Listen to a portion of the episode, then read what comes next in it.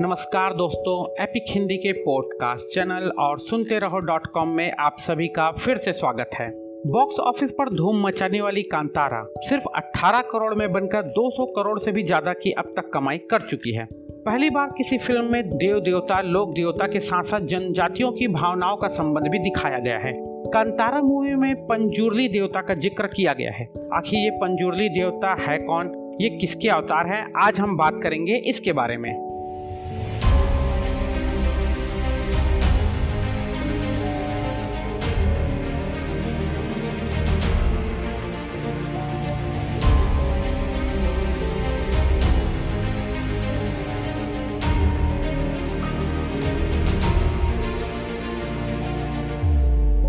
पंजूर्ली देवता को मुख्य रूप से कर्नाटक के इलाकों में पूजा जाता है। एक दंत कथा के अनुसार, एक बार माता पार्वती एक जंगली सुअर को पालतू बनाकर कैलाश में रख लेती है। माँ पार्वती को उससे बहुत लगाव हो जाता है। वह सुअर बहुत शरारती था और बगीचों को तहस नहस करता रहता था।